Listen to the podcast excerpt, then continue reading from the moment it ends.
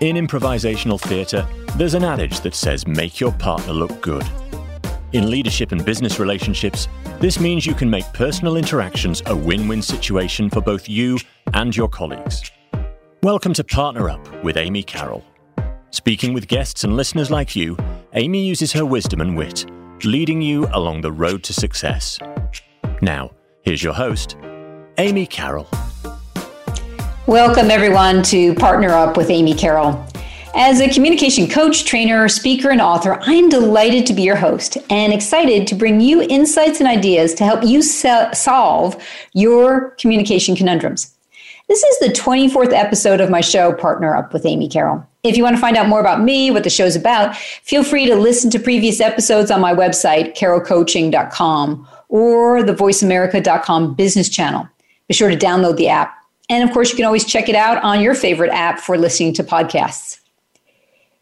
If you missed last week's show, I shared interviews with several of my past clients and concrete steps they took to improve their confidence. I also talked about a three step process for building and boosting your confidence in 2021 and beyond. Today, my guest is Dr. Heather Cairns Lee. Welcome, Heather.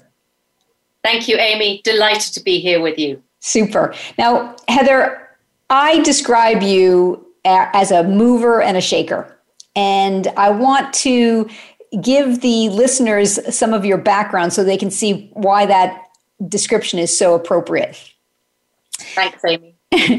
Heather is an affiliate professor at IMD, which is a world renowned business school in Lausanne, Switzerland. An experienced leadership development professional, Heather works Heather's work encompasses the design and delivery of executive learning, research into leadership and organizational development, and group facilitation and executive coaching. Heather's research focuses on the development of self awareness and creating inclusive communication. And I just love that expression, inclusive communication. She's designed and run programs for senior executives and management teams at top European and US business schools as a group consultant, as an individual coach, and an adjunct faculty. She coaches leaders in multinationals and NGOs.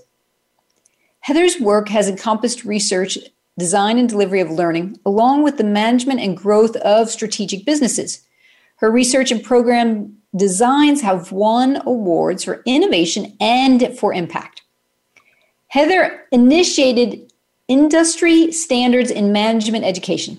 As a team and individual coach, Heather partners with senior executives to illuminate the assumptions by which people think and act. We're going to be getting into that today.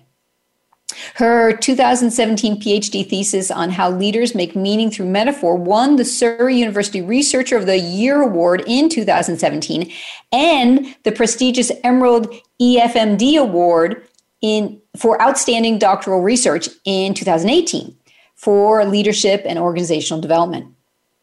She's written and presented globally on leadership development, intercultural awareness, organizational learning, coaching, mental models, and women in leadership. Now, in her loads of free time, Heather volunteers as president of BPW, which is the Business Professional Women Lake Geneva in Switzerland. And it's part of an original association created 90 years ago in Geneva, advocating for women's equality and development. Today, BPW has consultative status with the UN and has 30,000 members on all continents. As a dedicated mother and sports enthusiast, she also volunteers as an umpire in a local netball club for girls near her home.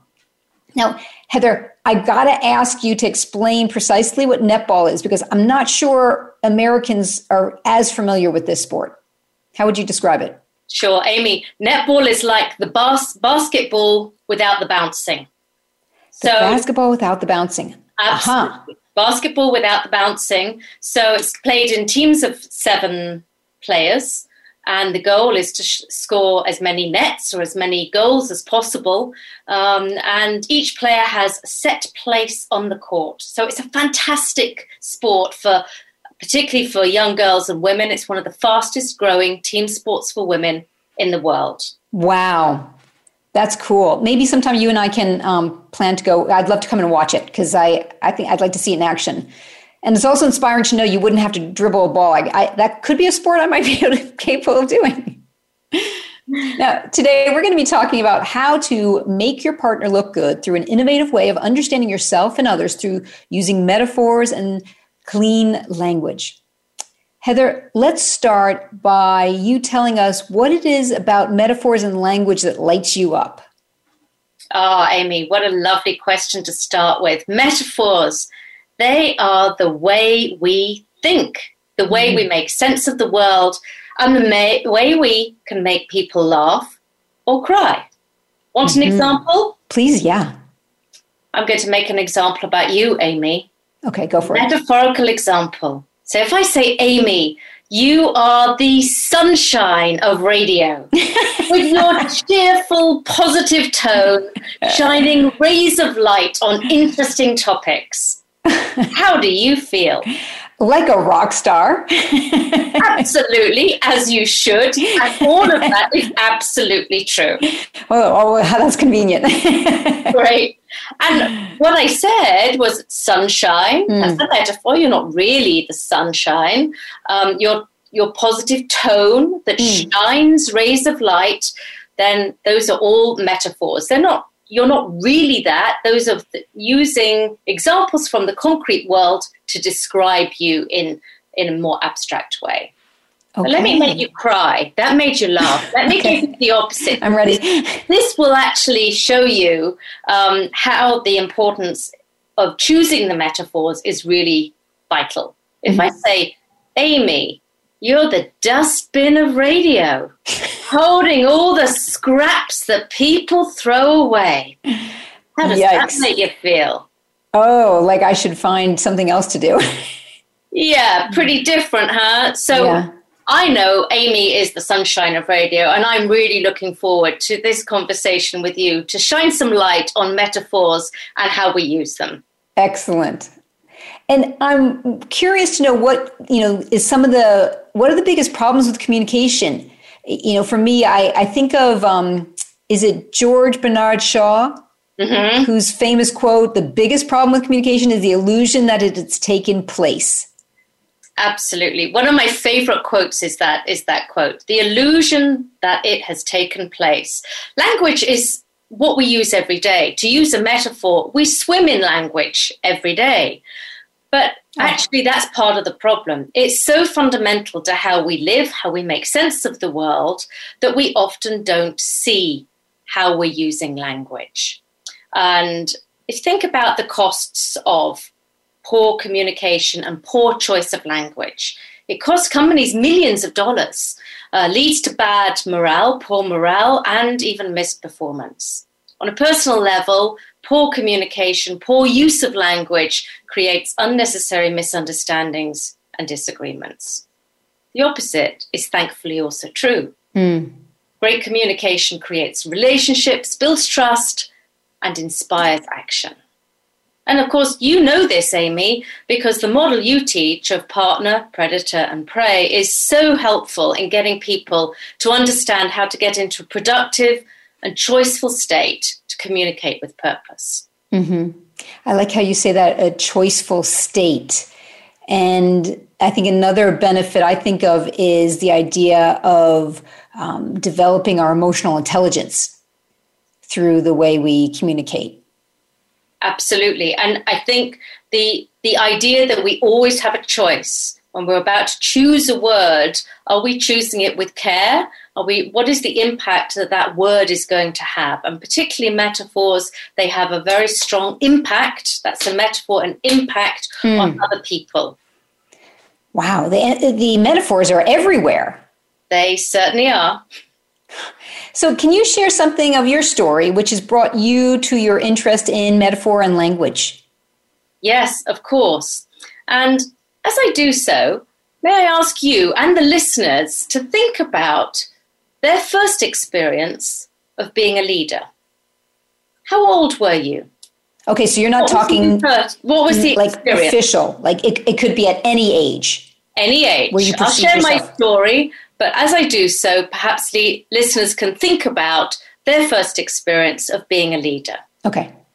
So today I'm a professor and researcher, and I'm focused on developing leadership and communication.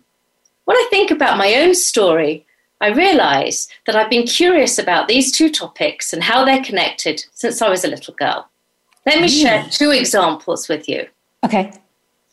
At the age of seven, my mother suggested that I join the Brownies, which is the British version of the Girl Scouts. Well, and we even have we have the Brownies. That's the pre Girl Scouts, so we get Brownies too. You get Brownies too. Absolutely. Yeah, I get that. Okay, so and she said to me, Heather, this is part of life's rich tapestry. Notice the metaphor? Oh, yeah. If I get the thread, I can I can weave it into my tapestry of life. So I joined the Brownies, and in that in that experience, I became the leader of our small group, our small patrol, which was called the Imps. And I didn't really understand why I was elected to be in that role of leader. Of course, I didn't give it much thought. I was curious why me? But mainly, what I loved was the camaraderie and the stories around the campfire and the learning and the giving of service to others. And in many ways, I'm still that Brownie leader, carrying the values of doing my best, being of service, and um, being true to myself. And as you say, that's that's clear with the netball volunteering that I do. So that was story number one, where I was asked to be a leader, but not really understanding why. Mm-hmm. The second example, about seven years later, when I was about 15, I became a swimming instructor at the British Army swimming pool. For three years, I taught children to swim, a fantastic job, which I adored, and it taught me the power of communication. I had to be crystal clear in my communication and my instructions, not only the words I used, but the tone to encourage pe- little children to stay afloat and learn to swim. Skills yeah, that-, that potentially one day save their life. Right, right. Now, I credit both of these experiences entirely to my mother, Barbara Cairns. Mm-hmm. She was crystal clear that all her children had to learn to swim as this might one day save our life. Of course, the fact that she loved the water and was a water baby, note the metaphor, was also important, but the message to us was learn to swim, it might save your life. Uh-huh. And if I go back to the what she used to describe the brownie, she said that's part of the rich tapestry of life. That's a she set you up for success. You know, she didn't say it's the drudgery of the earth which, Absolutely. right? Yeah, okay, I get it. And that idea of choice, you can choose which threads you put into your tapestry. And the idea that you are the creator of a tapestry is really important and empowering in that particular metaphor. And that's something that I would always credit to my mother, who is a seamstress, so she does love to sew. So, funnily enough, she comes up with a metaphor, perhaps not even noticing that she used it, about life's rich tapestry. Mm-hmm. So I would just like to say thanks, Mum, for not only the clarity of message um, about the metaphor, but also for actually opening the door for me to teach at the, at the British Army because she did one very important thing that I hope we can also talk about today, yeah. which she asked a question. And it's when we ask questions, we open the doors to the unknown and to new experiences. Um, so I think that is a really, really important thing. Asking questions and particularly inquiring around what the metaphors we use are can give us an enormous amount of self understanding and understanding of others. So let's go a little bit deeper because you're right. I want to see if we have time today to get into the, the question part. And let's first spend some more time on the metaphor. How would you define a metaphor? A metaphor, well, very simply, it comes from the Greek metapherein, which means to carry over. And a metaphor is about is talking about one thing in terms of another. So the meaning is carried from something that we know and that's very familiar, often very concrete, to something that is unknown. Mm-hmm. Does that make sense? Yeah. And so, uh, in comparison to a simile, how, yes. how, how are they slightly you're remembering you're remembering English classes at school, aren't you? Where yeah. we all learned what are the differences between. I had a crush on the teacher. What can I say? well, the metaphor really just removes the like. So if you remember, a simile says Amy is like sunshine. A metaphor forgets the like and says Amy is the sunshine. Mm-hmm. So to go back to that original metaphor that we were talking about. So in some ways it's more powerful, but in other ways they're really talking about the same domain. Okay. And how do you have some examples of how people have used metaphor to better understand themselves? Yes, absolutely. So, just give a couple of examples uh, in a more generic sense. Um, when we're when we're learning something new, we often use the metaphor of food. So, for example, we chew over new suggestions, we digest new information, we'll swallow what people feed us. We can't wait to gobble up our latest episode on uh, a Netflix that true, we're true. watching. so just think binge. I, I binge my yeah. There you go. There you go. You're getting into it. So, so the idea of learning or ideas, we relate it to food. And so that's an example of how we're constantly using something we know, something that's actually very much related to the body, to understand something that's more abstract, ideas or knowledge or learning. Is this why people get hungry when they study? I haven't thought about that, but that's a great a great question. And um, tell me more about the now the connection. So that that's a great example. Um, how widely are metaphors used, um, and why are they used so much? Yeah, that's a great question really, metaphors are the stuff of thought before they are a poetic device. So, most of us would think of metaphors typically as something we learnt about at school, in poetry, and we might notice unusual metaphors. Yet, actually, because we they are the way that people think, our conceptual system, our thinking system is based on the use of metaphor. And so um, they aid understanding, they help us frame new issues, and they generate insight. And because they do all of those things, they influence not only the way that we think, but also the kind of action that we are going to take. And actually, they are used an enormous amount. Can you guess how many metaphors we might use in a minute? In a minute? Um, two or three? No, up to six metaphors a minute. Oh my gosh. I know, it's a lot, isn't it? That's extraordinary. Yeah. And of course, like I said earlier, they're, they're sort of transparent to us. Right. We see them, and so we often don't notice how they can be powerful in terms of influencing action. So, how can we notice them more if we're not used to paying attention to them? Well, would you like to have a? Would you like to try something? We could sure. perhaps I could read you a paragraph, and you can see if you can spot the metaphor. Okay, great. Spot That's spot the metaphor. Is that a spot the metaphor? I'm now getting paranoid. is, that a, is that a metaphor? yeah, so this is a this is a couple of sentences from a book, a linguist um, at the Man- uh, Manchester University who wrote wrote a book called The Unfolding of Language, Guy okay. And this is this this is the sentence. A couple of sentences. Listen to this. Okay. At the cabinet meeting, groundbreaking plans were put forward by the minister for tough new legislation to curb the power of the unions. It was clear that the unions would never go along with these suggestions, and the conflict erupted as soon as news of the plan was leaked to the press. At the trade union conference, the minister encountered a frosty reception. Hmm. okay.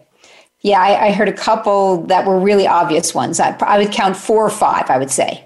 Okay, so tell me what you heard in that, Amy. Um, so the what was the first one? Groundbreaking. Absolutely. Uh, there yep. was another one, um, frosty at the end. Very good. Um, so read through them, and I'll tell you if I yeah, that's great. So the groundbreaking is something you tend to do with a shovel to dig the garden. It's not something you do with a plan. So groundbreaking plans. Okay. So they were put forward by the minister. Actually that's a metaphor to put something forward because we're actually, that's a metaphor. And then, but for tough new legislation, Mm-hmm. tough is a metaphor. Oh, Think okay. about that. Legislation isn't tough. Legislation isn't It's is just legislation. thing. But tough is something that's an attribute of meat or materials or fabrics or things like that. So it's not really a word that we would use to describe legislation, but because it's been used perhaps so often, we we oversee that as a metaphor. Okay. What are And some of the other ones? The curb the power of the unions. Mm, Okay. Yep. Yep. So curbing in England, we call the side, the edge of the sidewalk is the curb. Same here. Yep. Yep. Same in the US. Okay. Mhm. So that is not something that we use to prevent power. Hmm. Um, and then you can say the conflict erupted. Eruptions are what volcanoes do, and your and the plan was leaked to the press. Facts Uh-huh. leak, but plans don't leak. Not Okay, Not really. okay, okay. So you see, in in that short, uh, in that those short sentences, they are jam packed with metaphors. Wow. That's wild. And I'm curious to know um, other examples through real life situations. Uh, what are examples of metaphors that can cre- be problematic? Can be problematic. Well, um, metaphors can be problematic when, for example, they they are very negative, as I suggested to you at the beginning when we talked about Amy is sunshine. That's not problematic. But Amy's radio show is a dustbin. That's problematic because it's putting things in a very negative light. That's something that we really don't wish to be um, paying attention to. Though, what, let me push back on this a minute. What if you needed to give me that feedback, that constructive feedback that aside from the sunshine or not, there, you know, the, there's an issue with, you know, you want to give me constructive feedback.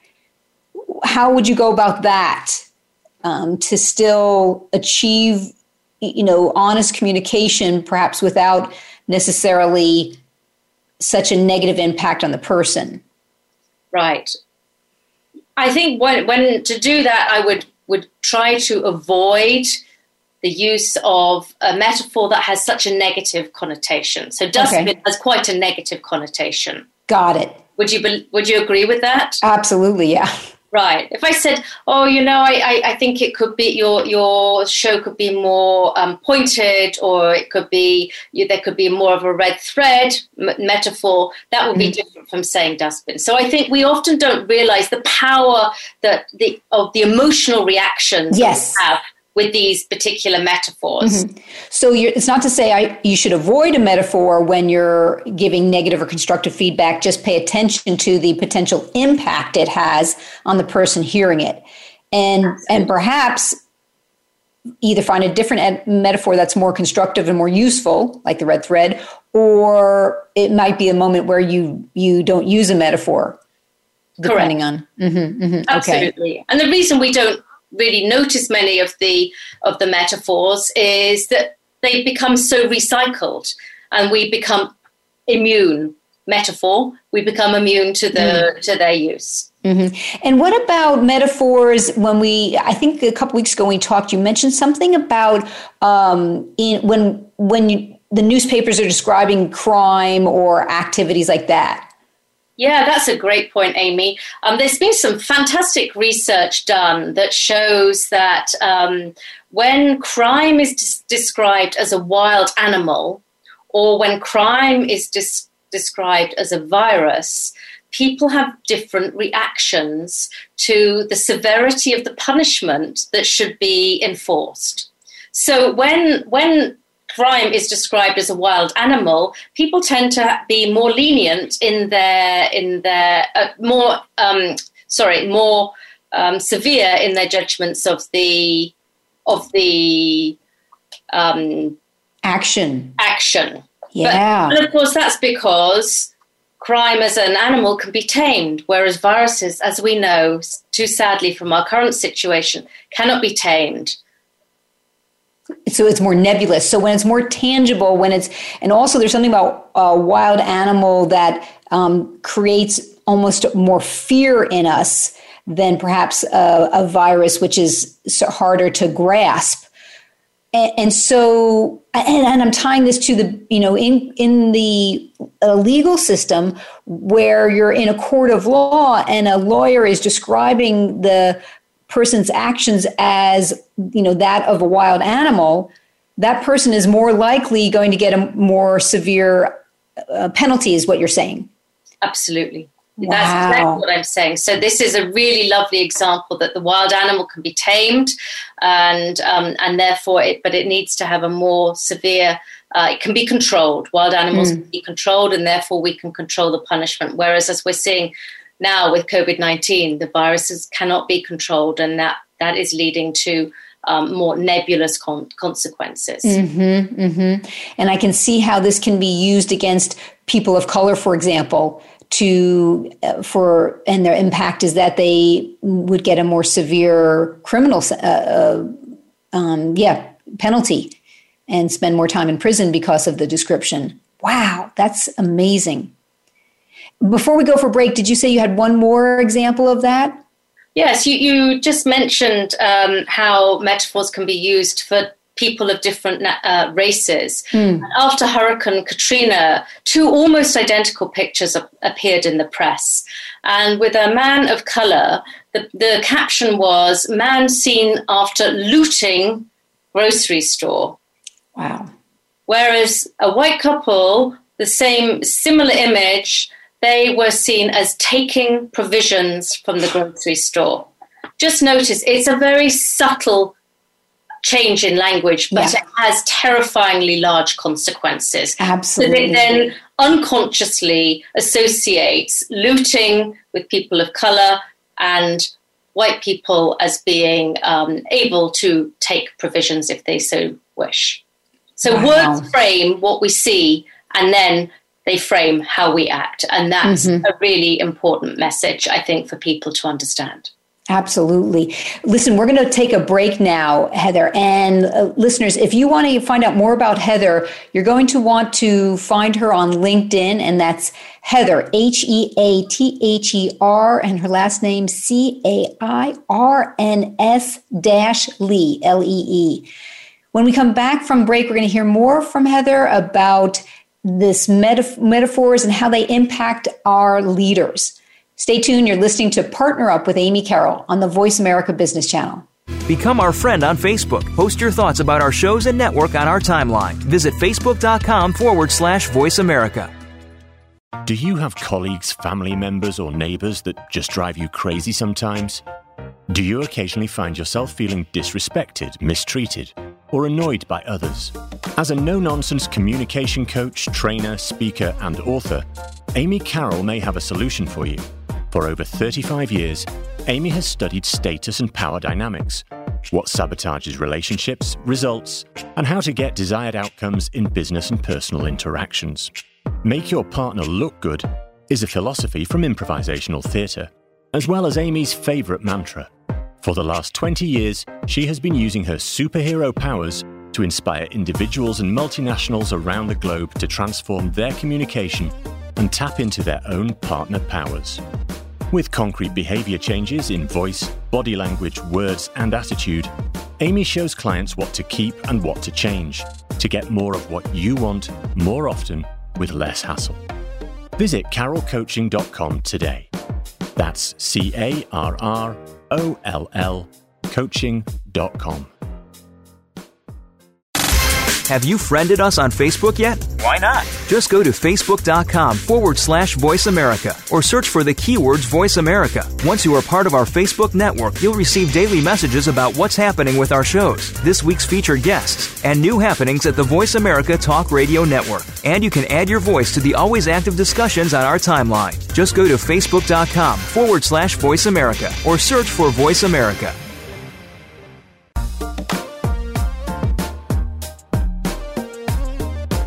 You are listening to Partner Up with Amy Carroll.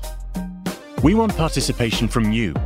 Feel free to send an email to amy at carrollcoaching.com. Now, back to Partner Up with Amy Carroll. Here again is Amy. Welcome back.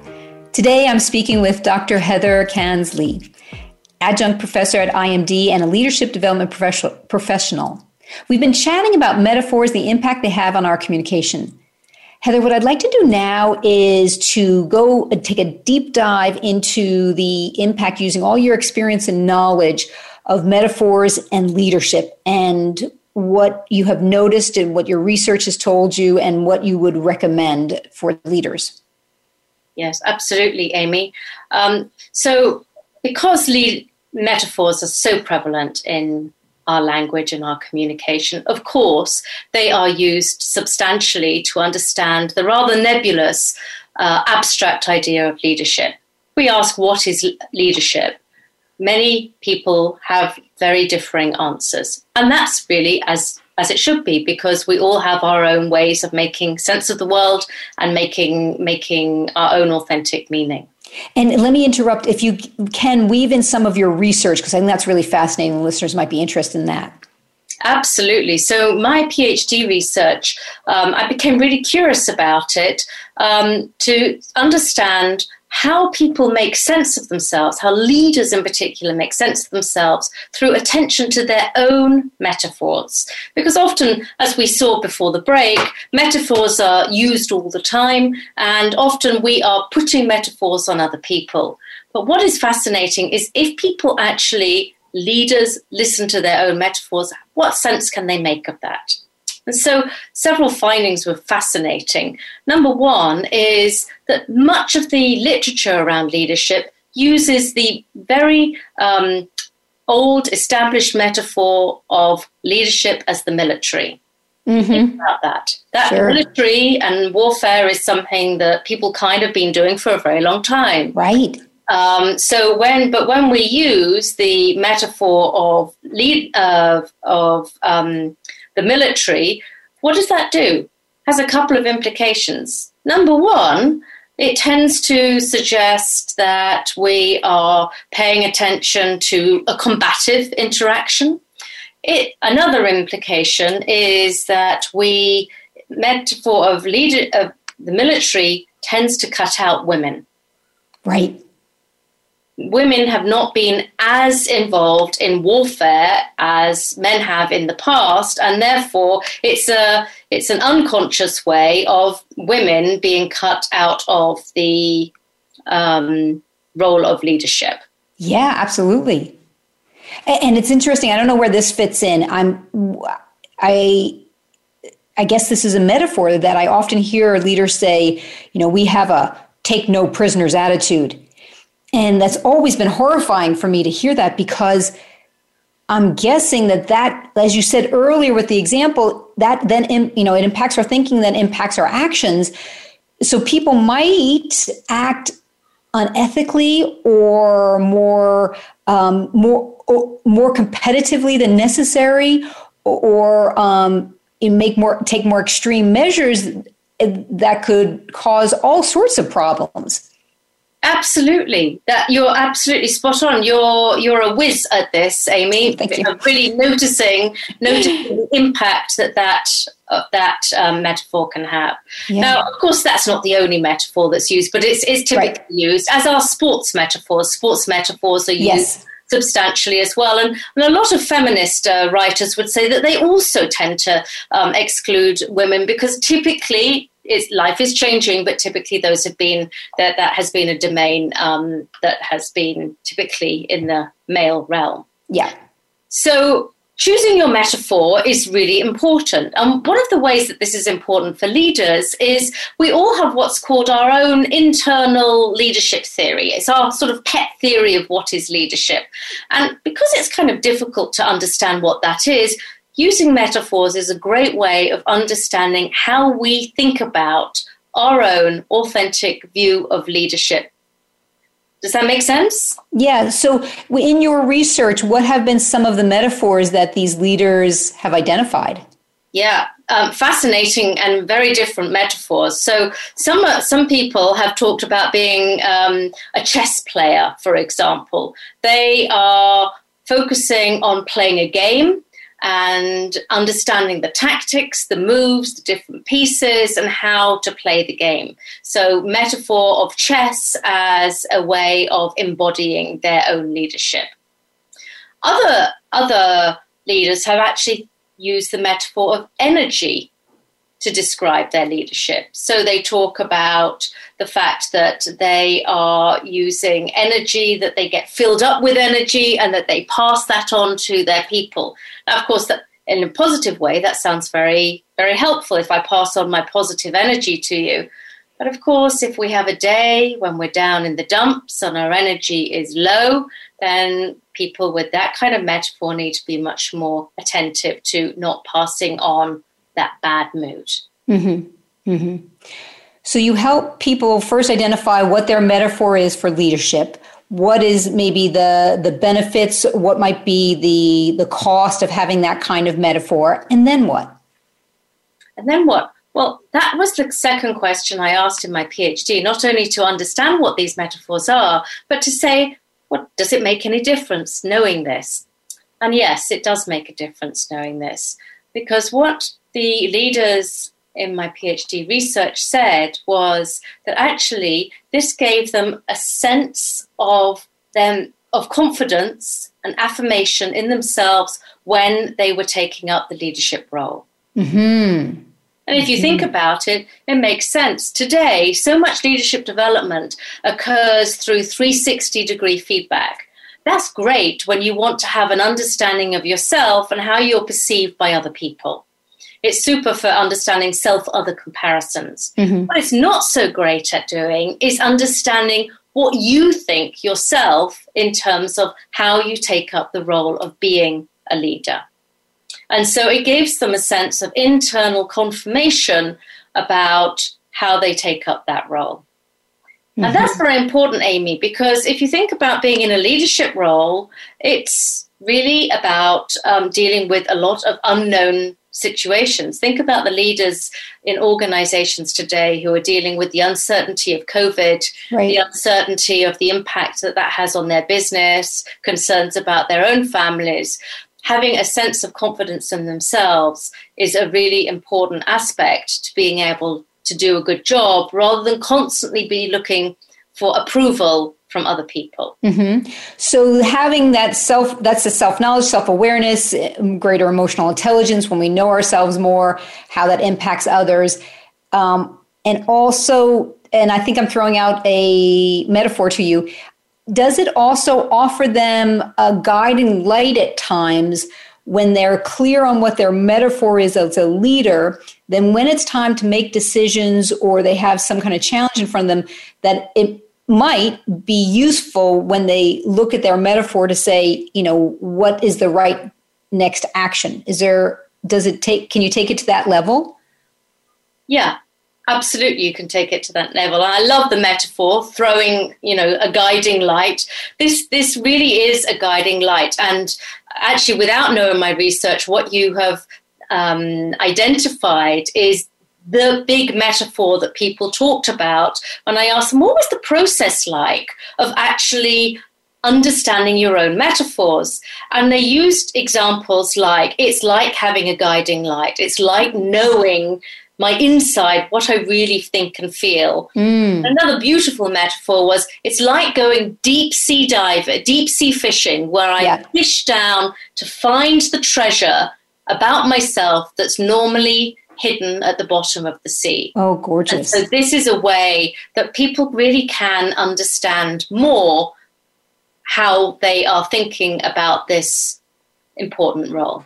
Okay, so I, I have now two things I want to um, exploit your expertise on.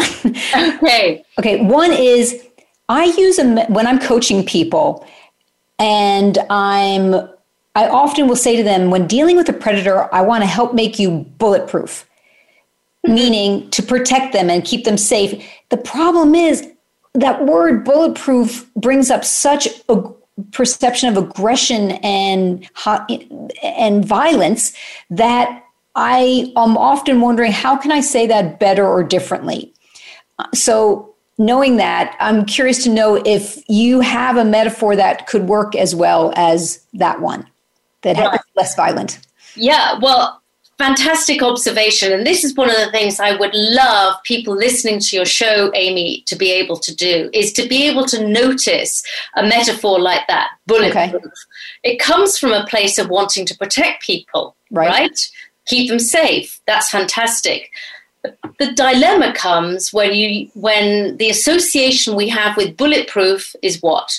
It's Violence. combat it's violence. And that's something that I'm hearing you saying you don't want. So right. I could give you a metaphor. I could say you want people to be able to bounce back, which is mm-hmm. perhaps a metaphor that we would use um, to think about resilience. But let mm-hmm. me ask you a question. When you want people to be safe and protected, yeah. that's like what? It's a metaphor like what?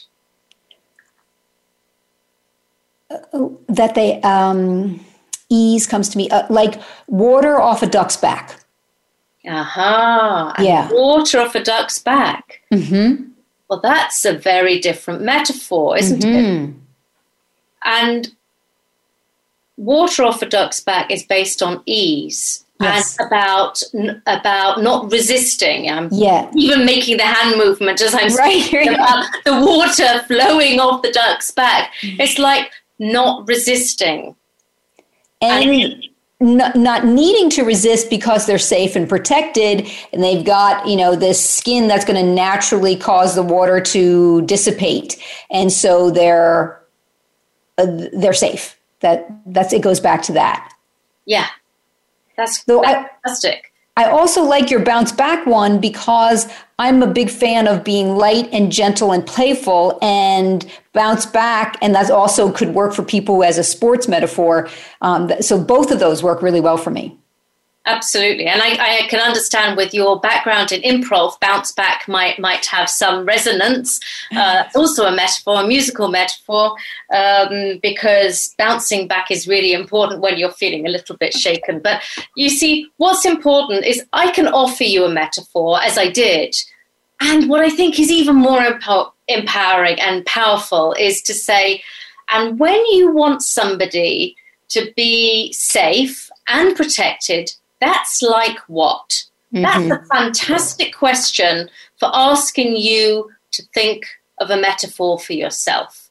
Yes. So that's something that listeners can actually start to think about themselves if they want to come up with a metaphor to replace something that they have noticed is not as effective as it could be. Okay, and repeat the question one more time. You would ask, and that I would, I would, uh, I would repeat the words that you said are important. So you yeah. said to be safe and protected, and when you want to be safe and protected, that's like what? Mm-hmm. Okay, and so you're pulling, in, or metaphor, yeah, a metaphor out of the other person.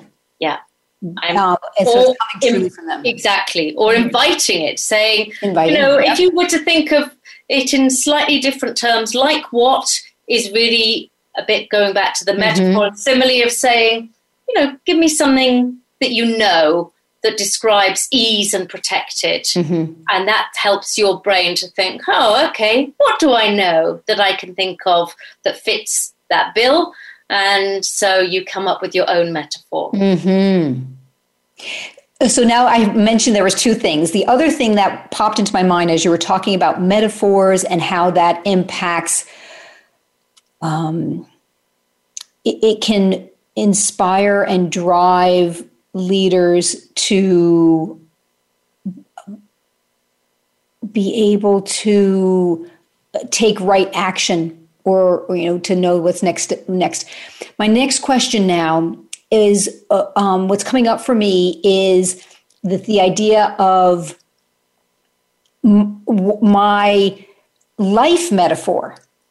Aha. Uh-huh. Okay, so uh, so I'll share with you, and then maybe we can explore this. You can ask me some questions.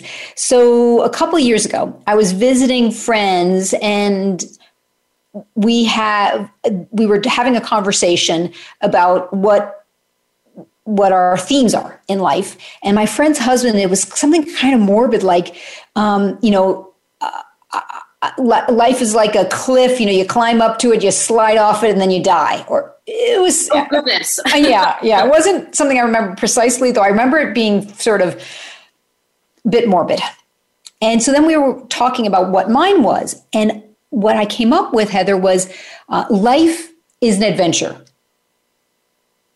Fantastic. Yeah. So um, with that, if I so now I, if that is my metaphor, what would I do with that? Well, it, would you like to find out a bit more about that life is an adventure? Yes. Um, metaphor. Because what we could do is I could ask you just a couple of questions to see what kind of adventure is that adventure when life is an adventure. Um, it, it is fun and exciting and playful, and there's discovery, and uh, it's um, there's movement and action. Uh, um, yeah. Wow, and it's fun and exciting oh, yeah. and action. Mm. Wow, and and when it's exciting, what kind of exciting is that? Um, there's learning, there's playfulness, there's surprise, there's gifts. Um, yeah. Ah, learning and Sur- surprise surprises and gifts. Yeah. Ah, and gifts. What kind of gifts are those gifts when you get gifts? Well, the, this radio show, this is an example. Um, out of nowhere, last year, I got an email that said, Would you like to host your own radio show? And I said, and because this has been a, a, dream of mine for so long, I really thought someone was giving, you know, just teasing me and they were going to give me a hard time. Um, I didn't realize it was, it was valid or, or, it was off, what's the word I want? You know, that was a legitimate. real. It was real. Yeah. Yeah. yeah. so that's an example, a concrete example of uh, a gift. Right. Yeah. Okay. And that's a concrete example of a gift. And when we were talking about your metaphor of life is an adventure, mm. you've got an adventure that's exciting and it's action packed and it's got gifts along the way with delightful treats like this this radio show. Mm-hmm. Well, just think about that as a metaphor. That can be very different. Somebody else could have life as an adventure, but they may have a very different kind of adventure to right. what you're talking about.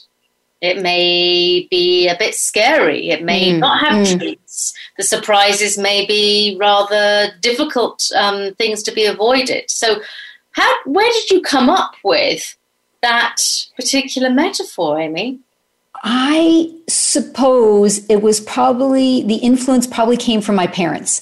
My when I was 8 years old, my mother went back to work. She took a job as an inner city school teacher in the Bronx with second graders who are also the same age, 8 years old. And she would bring me to school with her on occasion. And I had grown up in this very white suburb. So to be exposed to all these different nationalities and kids of different races and and they were, you know, we were middle class at least, you know, so and they were poor. It was really like it was mind boggling to to see, wow, this is a whole nother world that I'm not familiar with.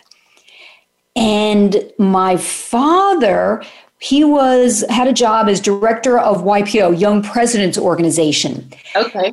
And so he got to travel around the world. And he would come back, Heather, from his trips. And I, you know, I was just a little kid, so all I cared about was the, the, doll. He, you know, so I'd like rip open the suitcase and grab my doll from whatever country it was in, and so they could meet the other dolls. And and then e- that evening, uh, traditionally, we would sit down and have a slideshow. You remember those carousels, the Yes, I remember right? well. and there inevitably, inevitably, there would be cursing. Damn it! Why does that get stuck? You know, my father offered me some colorful language at a young age, and so I would say those two things that came together, plus my mother had a philosophy that uh, um, failure is an opportunity to learn. Mm. So there, there, she that reduced a lot of fear of taking risks and the chance of making mistakes. And I see now, Heather, that these things have guided me for much of my life. And now I do it now that I had this, you know, it's labeled life as an adventure. I will sometimes make decisions like, do I want to do this? Oh, it's an adventure. Why not? Probably learn something. Probably have a lot of fun. And if I don't, and you know, it's like if I don't have fun, at least I'll have learned something.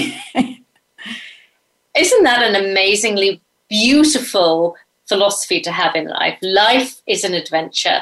Yeah. Without too much, um, without being overcautious, without with that you talk about being able to learn, being able to pick up delights and gifts along the way. It's fantastic. And if you think about what I shared earlier, I had the I had this um, life's rich tapestry uh, metaphor from my mother, where I'm constantly weaving my tapestry by, in some ways, not so different from yours, um, by by picking up new threads and weaving them in and seeing how they come together. So yeah. it's, it's really helpful to be able to think about how people are making sense of their lives, their leadership, um, all sorts of things through exploring a bit further the metaphors that they use for these somewhat important but nebulous subjects like life or leadership or learning. Yeah. Now, I know that we intended we had big plans in this conversation, Heather, we and we really thought we were going to be able to talk all about this other fascinating concept of clean language. Correct. And time is not our friend today. We are out of time. So are you would you be happy to come back and join me again for another conversation so we can talk about clean language? Amy, I would love to do that. Um, okay, later in the year would be fantastic.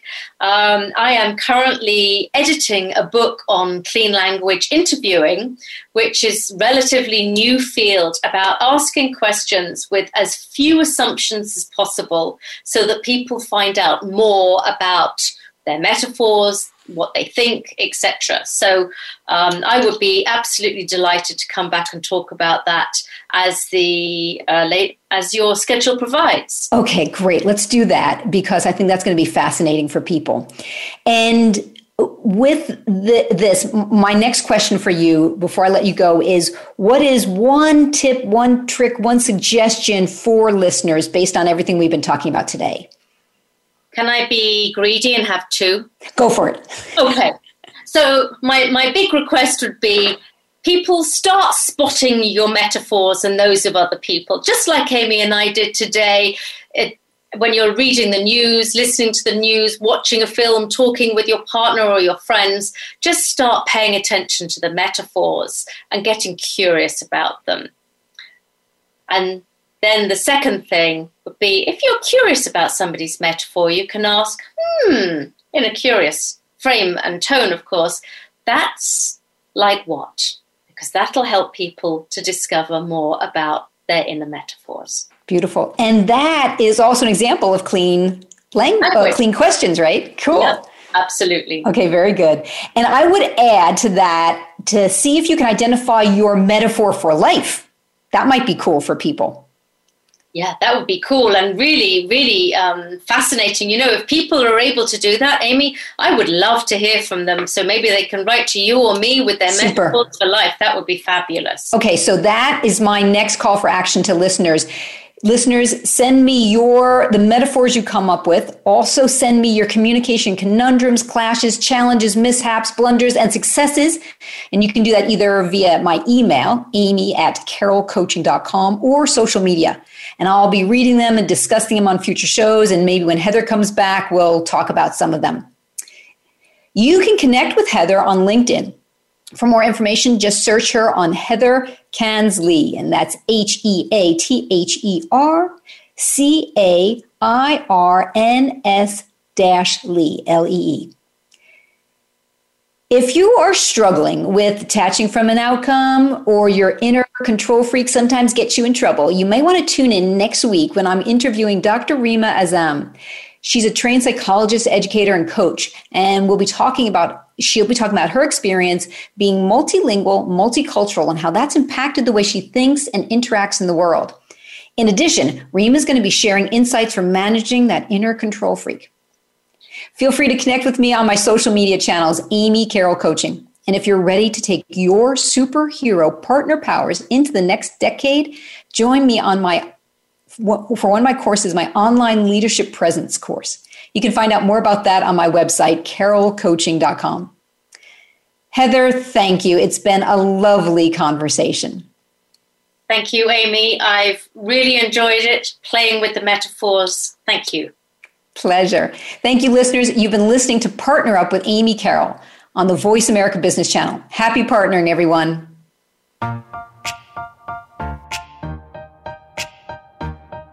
Thank you for tuning in to Partner Up with Amy Carroll. Join Amy for another edition next Friday at 7 a.m. US Pacific Time, 4 p.m. Central European Time on the Voice America Business Channel. Until we speak again, make it a great week. And remember, make your partner look good.